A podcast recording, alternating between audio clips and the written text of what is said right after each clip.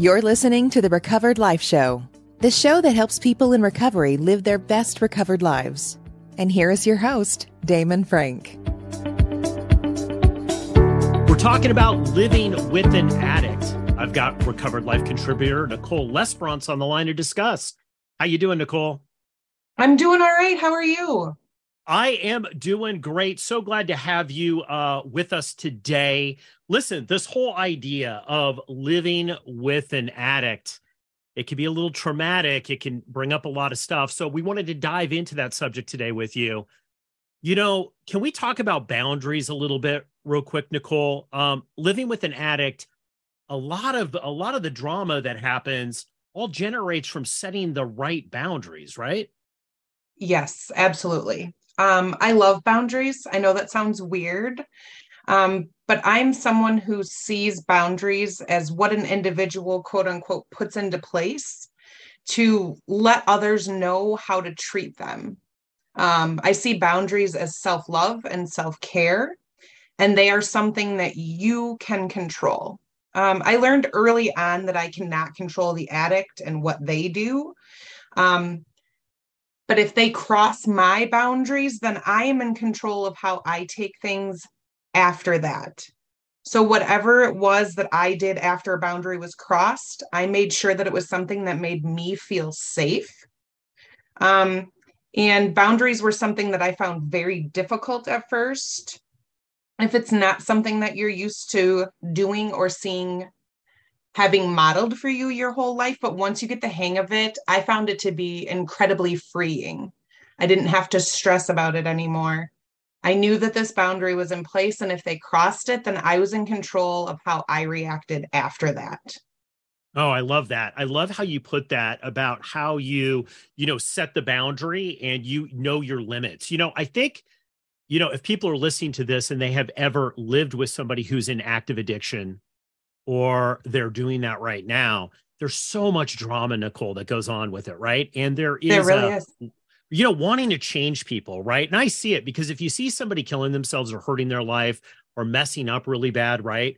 Um, you want to obviously jump in and do it. But like you talked about boundaries, there's only so much that you can do. Do you think some of the frustration is the miss, uh, you know, people not really understanding addiction? Because I think people think hey, the person understands that they cannot drink or use drugs socially, right? That doesn't work. But the actual person who's addicted doesn't understand that all the time. Right. And it's it's definitely a learning curve to learn truly what addiction is and how it really is affecting the addicted and their everyone in their lives and how they work through their addiction. It's I know people use the term addiction quite often, but it really is a learning curve. There's so much to it.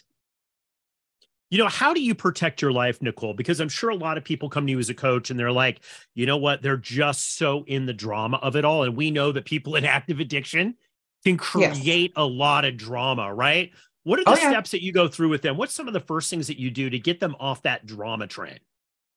Finding a support group and learning self care practices. Um, a support group was really a huge lifeline for me. Um, it took me a little while to find a group that I fit really well with. But once I knew that they were my group, it's because I felt safe. I would work with them during group times, and then I made sure to reach out, and they made sure to reach out and welcome me after the group times. So we would speak with each other during group, after group, and we really became close. We became almost like a tribe. They understood what I was going through. And the one thing that made it the best for me personally was I didn't feel so alone. I didn't feel like I was carrying the weight of the world on my shoulders by myself anymore. They understood me and they knew how to help guide me, and they really became some of my closest friends. And then they also taught me self care and the importance of it, even if it's, you know, 15 minutes to read by myself. And some days it was literally just getting myself out of bed to take a shower. And they would celebrate yeah. that win with me.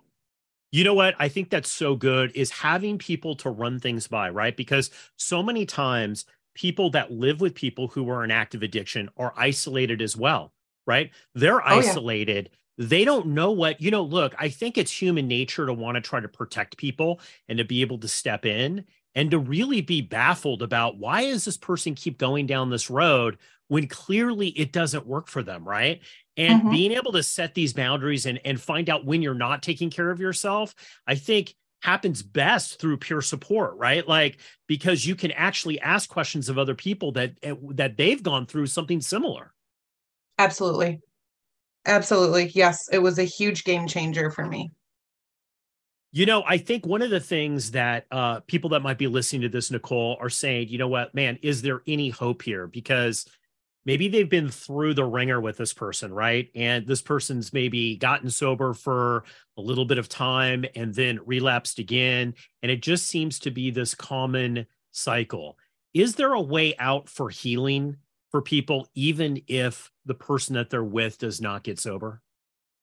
Absolutely. It goes right back to the self care and the self love. The only thing you can change or control is yourself and you can absolutely start your recovery journey at any minute of any day and it will absolutely benefit you nicole lesperance thank you so much for coming on today thank you for having me keep the conversation going. Join recovered life a community of like-minded people who are looking to live their best recovered lives. Membership is free and you can apply at recoveredlife.us